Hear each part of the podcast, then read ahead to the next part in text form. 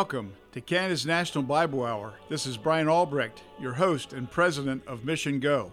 Today's scripture reading is taken from 1 Peter chapter 1 in verse 3. It talks about the resurrection of Jesus Christ from the dead, but in, in verse 4 it says, "To an inheritance incorruptible and undefiled, and that fadeth not away, reserved in heaven for you."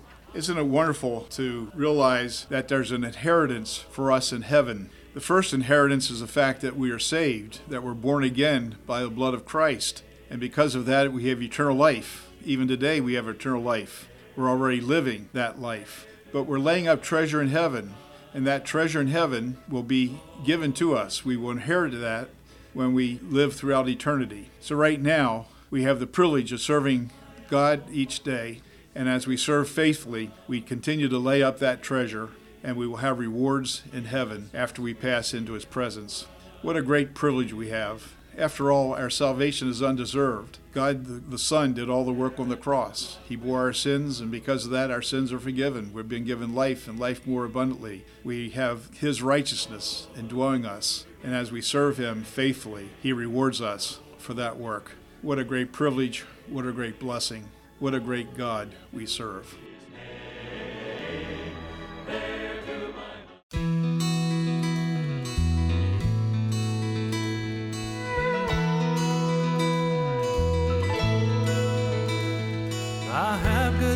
To bring, and that is why I sing all my joys with you I'll share.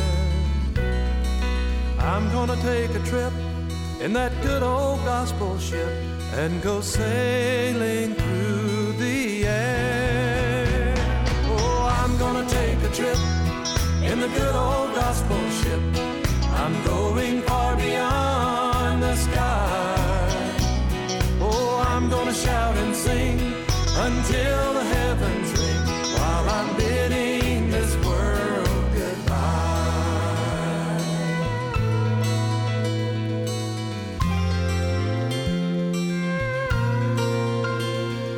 If you're ashamed of me, you have no cause to be, for with Christ I am an heir. And if too much fault you find, I'm sailing through the air. Oh, I'm gonna take a trip in the good old gospel ship. I'm going far beyond the sky. Oh, I'm gonna shout and sing until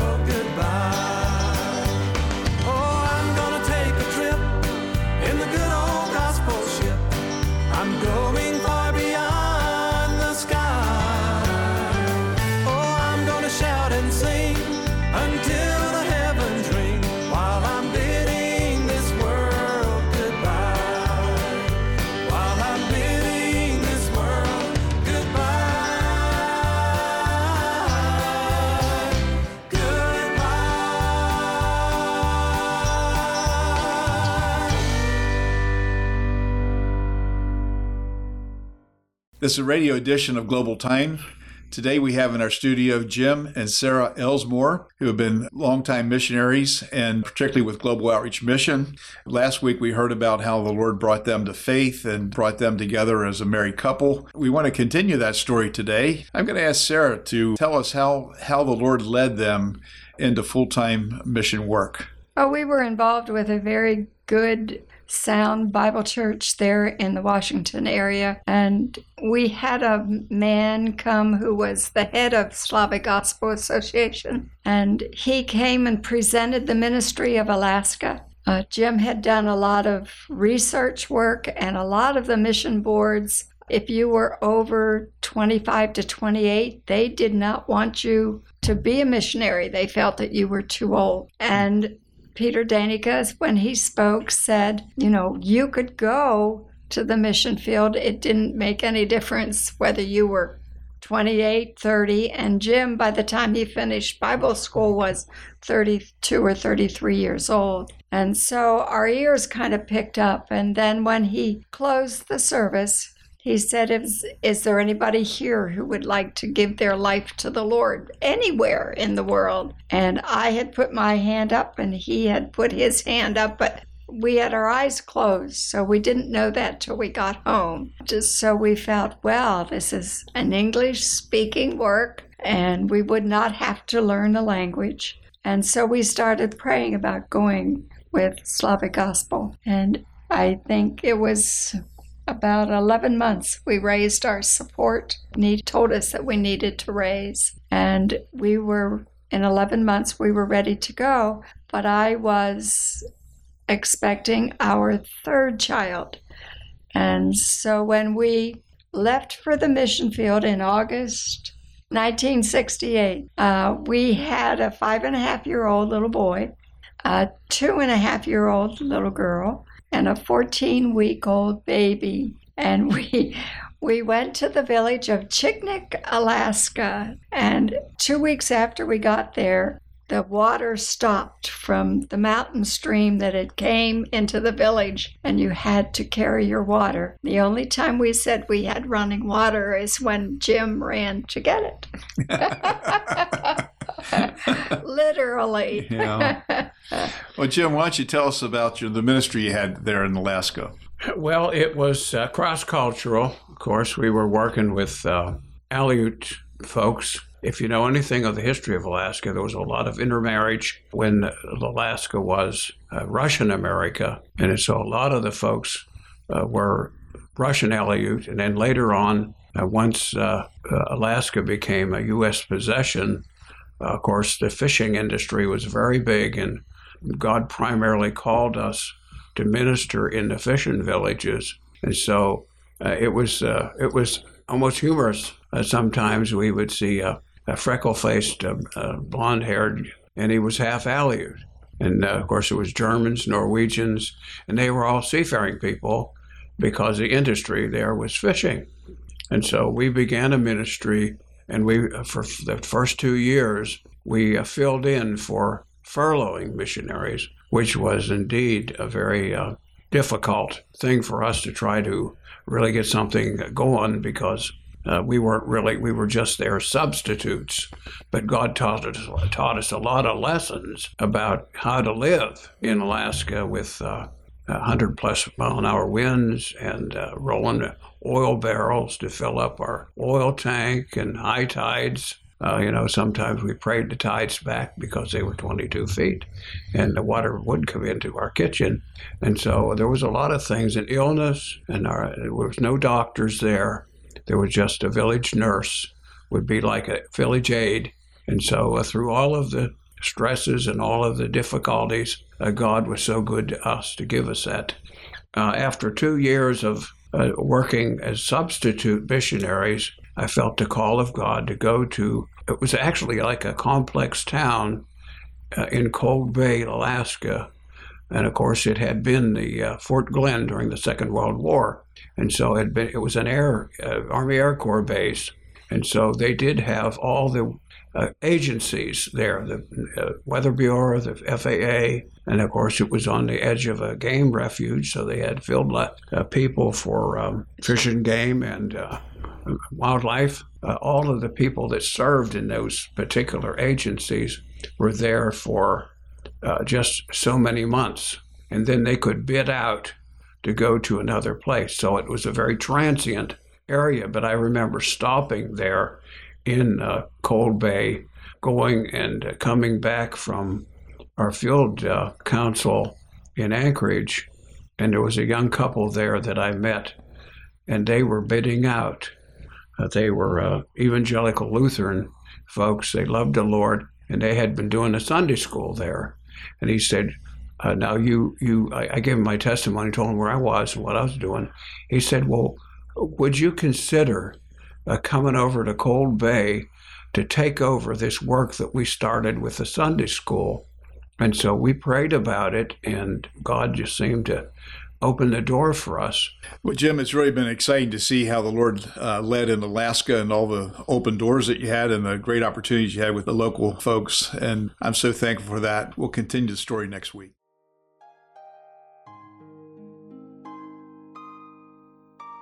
Thank you for listening to Canada's National Bible Hour. This month we're offering the Life of David, which is a tremendous booklet. First of all, it has a timeline of his life. This pamphlet is pretty comprehensive, it's easy to understand, and I was really blessed by it, and it'll help our spiritual life to see how God worked in a man who was after God's own heart, even though he wasn't a perfect man, but how God used him and even used his kingship as a foreshadow of the Lord Jesus Christ coming later in time as a Messiah.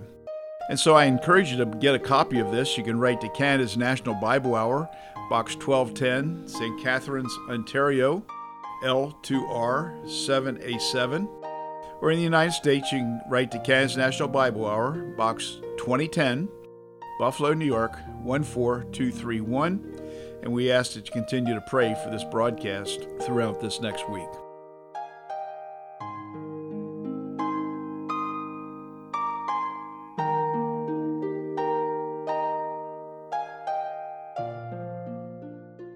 Softly and tenderly, Jesus is calling, calling for you and for me.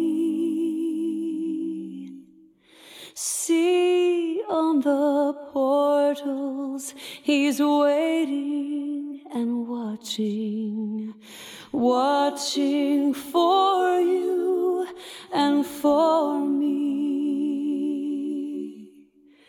Come home, come home,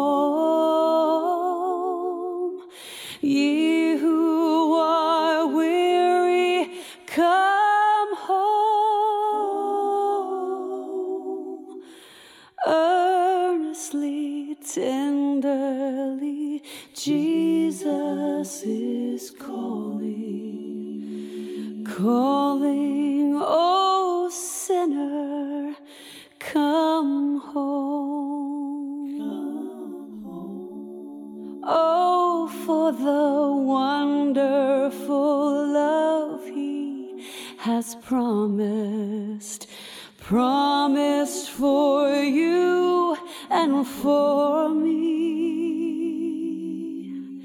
Though we have sinned, He has mercy and pardon, pardon for you and for me.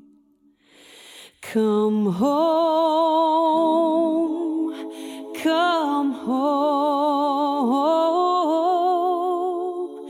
ye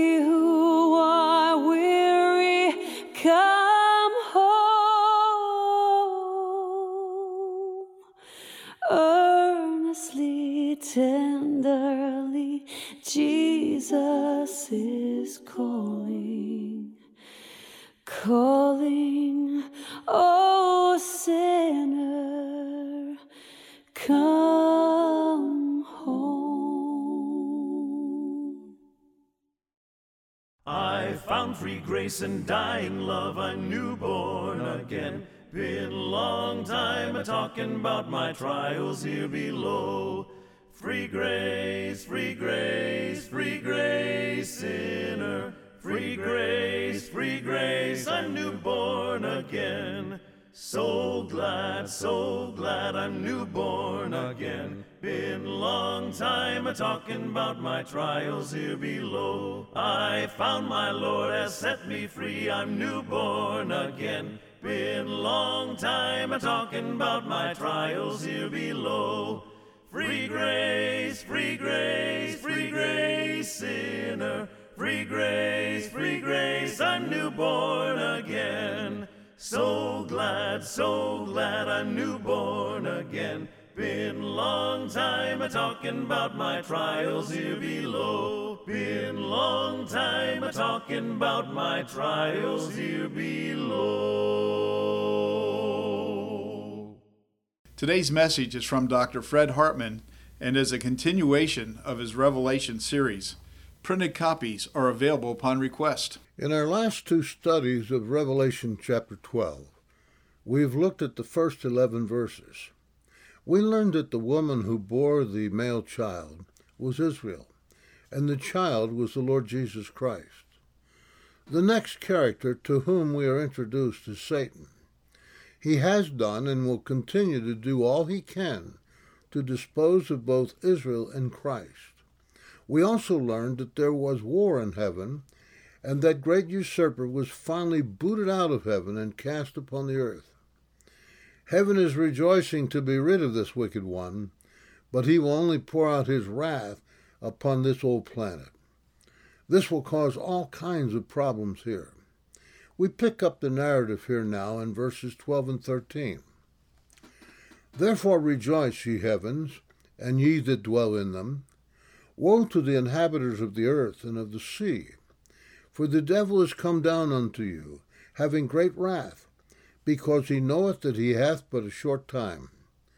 And when the dragon saw that he was cast unto the earth, he persecuted the woman, which brought forth the man child.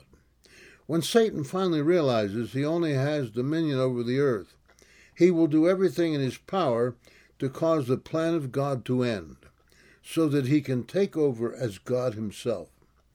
He also knows whatever he's going to do must be done very quickly. He knows that God's timetable only gives him three and a half years to accomplish his evil purposes. The very first thing he will try to do is to destroy Israel. Why is this so? He knows that God has made many promises through his covenants with Israel. If he can destroy Israel, God cannot uh, keep those promises. So God would fail, and he could gain the upper hand over him. In actuality, Satan has been going after Israel all along. He has never let up on them. As we look at the world situation today, we can certainly see the preparatory stages for this final onslaught taking place. There's not only anti Semitism growing in one nation after another, but Jewish people are being hated, ravaged, and killed. Many nations have the desire to destroy the nation of Israel, as well as to kill all of the Jews. In my own personal opinion, things are only going to get worse before what John is speaking of in Revelation 12 comes to pass. This will climax in the last half of the tribulation period. However, we must always remember that it is the Lord who is in control of all things. The next thing we should note is that because of the satanic persecution, the Jewish people have to flee into the wilderness. And to the woman were given two wings of a great eagle, that she might fly into the wilderness, into her place where she is nourished for a time, and times, and half a time, from the face of the serpent. That's chapter 12, verse 14. This verse only describes verse 6 in greater detail. There we read, And the woman fled into the wilderness, where she hath a place prepared of God, that they should feed her there a thousand and two hundred and threescore days. Before we take up the interpretation of these verses, we need to look at what Jesus had to say about this in Luke chapter 21, verses 20 to 22. And when ye shall see Jerusalem compassed with armies, then know that the desolation thereof is nigh. Then let them which are in Judea flee into the mountains, and let them which are in the midst of it depart out. And let not them that are in the countries enter thereinto. For these be the days of vengeance, that all things which are written may be fulfilled. The first thing we need to ask ourselves is to what place will the Jews flee in the wilderness? Where will they go? We know from what Jesus said in Matthew 24 that it would be a difficult journey. He told them to pray.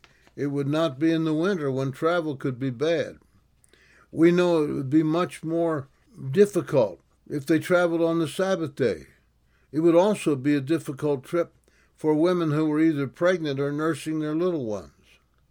We know that they're to flee to a wilderness. We know that God will have prepared this place for them in advance. Some suggest it could very well be Petra, which is a rock city in Jordan that can only be reached through a very narrow gorge. It could also sustain a fairly large number of people. Then we must consider the number of Jewish people who will be involved in this hasty migration.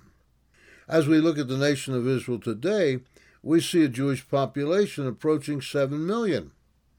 We must also note that because of the growing attacks on Jewish people across Europe, many are hastily leaving and going back to their homeland. I heard a recent claim that there was more French being spoken in Tel Aviv than Hebrew. Will all these people be the ones who will flee into the wilderness? Zechariah 13, 8 and 9 gives us a very clear answer to this question. And it shall come to pass that in all the land, saith the Lord, two parts therein shall be cut off and die, but the third part shall be left therein. And I will bring the third part through the fire, and will refine them as silver is refined, and will try them as gold is tried. They shall call on my name, and I will hear them. I will say, It is my people, and they shall say, The Lord is my God. From these verses, we can draw some very interesting conclusions. The first one is that all the citizens of Israel will not flee into the wilderness. It is speaking of a much smaller group, for many will die during the reign of the Antichrist during the tribulation period. Secondly, we must note that there are those who will somehow and sometime during this time period turn to the Lord. God is still a God of grace and mercy. However, there will still be a large group of these Jewish people who will have to flee for their safety. Exactly where these refugees will flee, we're not certain. It says, And to the woman were given two wings of a great eagle that she might fly into the wilderness unto her place. Could this be anticipating the day when men fly? Or could it be referring to the speed with which these people leave? I'll let you decide on that. But it does promise that God will feed them there for three and a half years. Whatever the size of this group, is that too hard for God? After all, He fed approximately two million people in a wilderness for 40 years. He also provided them with water when they needed it, and even the clothes did not wear out. By the way, you ladies that are listening, can you imagine not having a closet full of clothes and having to wear only a couple of outfits for 40 years? I remember reading about a lot of grumbling on that wilderness journey, but not about problems regarding being fashionable. Also, exactly what they will eat, we are not told but we know it will meet their needs. Satan is still not finished with the Jewish people. He spits out of his mouth waters of flood after the woman of Israel. I am convinced that the water coming as a flood refers to armies that will come against Israel. The reason for saying this is from Isaiah 59:19, where we read, "When the enemy shall come in like a flood, the Spirit of the Lord shall lift up a standard against them. The concept here is a military term. It means that when the enemy comes in, God will cause them to flee. It tells us here that the earth will open up and swallow up the armies that Satan will send against that Jewish remnant. It is not unusual for God to take care of his enemies like this. We vividly remember what happened when the Egyptian army came after the Israelites at the Red Sea at the time of the Exodus. We should also take note of an incident recorded in Numbers 28. Korah, Dathan, and Abiram tried to usurp Moses' God given authority. God judged them by causing the ground to open up and swallow them. They went into the pit or Sheol. In the final verse of chapter 12, we find that Satan was absolutely furious with that remnant of Jews which keep the commandments and have the testimony of Jesus Christ. Not only did Satan hate Israel, but he was even far more furious towards Jewish people who had put their faith in the Lord Jesus during the tribulation period. He went to make war with them. This is nothing new, for today, even though Satan has yet to be finally cast out of heaven, just think of how Christians are hated by many, are being captured, raped, and even murdered by Muslims just because they name the name of Christ. As we see this, we can only realize the worst is yet to come. Though things look bad for believers in the Lord Jesus at this point in time, this is not the end of the story. For those who know Christ, no matter what any person or group can do to us, we have eternal life and will spend eternity with the Lord. However, just as Satan and all his angels will be cast into the lake of fire, there's a far greater tragedy that will take place. There will be multitudes of people who will wind up there with him to suffer for eternity. My friend, if you fail to come to Christ and receive him as your Savior, this will be your lot. Being a good person, a church member, or even one who is morally upright will not get you into heaven. There's only one way to be certain of eternal life, and that is by faith in the Savior who died on the cross and paid the penalty for sins that neither you nor I can pay. You must accept him as your personal Savior. If you've never done that, my prayer is that you will right now. I trust that the Lord blessed you as you listen to God's Word, and I trust that throughout this week you'll be able to apply these biblical truths to your own life. Here at uh, Canada's National Bible Hour, we're really concerned about people growing in their faith, but also those who may not know Jesus personally. And of course, the gospel was very clear that all of us have sinned and come short of the glory of God, which means that God's a holy God, He's a perfect God, He's a pure God, and He can't be in the presence of sin. Of course, we're all sinners. Each day, each one of us commits sin and so that would disqualify us from being in God's presence. But God made a way. He sent the best gift that He had Jesus Christ, the Son, was God, but he became man and lived a sinless life with the purpose of going to the cross. And on the cross, he bore our sins. In his own body, as he hung on the tree, he took our place. He took the hell that we deserve, the punishment that we deserve for each of our sins. He, he paid for on that cross. And he died and he rose again on the third day, and he's alive today. The Bible says that we those who receive him become the children of God. The verse that I was saved on was Acts 16:31 which says believe on the Lord Jesus Christ and you will be saved. As a young boy of 12 I received Christ as my savior and became a believer and God has directed my life from that time forward and I ask that you would do the same thing. If you would humble yourself, confess your sin and ask Jesus to come into your life, he will do that and he'll make you a new creature according to the word of God. Don't forget to order your copy of The Life of David. You can write to Canada's National Bible Hour, Box 1210, St. Catharines, Ontario, L2R 787, or in the United States at Box 2010, Buffalo, New York 14231, or you can get past broadcasts or listen to this one again on the web at www.missiongo.com M-I-S-S-I-O-N-G-O dot org, O-R-G. Pray for us, and if you want a copy of The Life of David, please write and we'll send you a free copy. May the good Lord bless you throughout this week.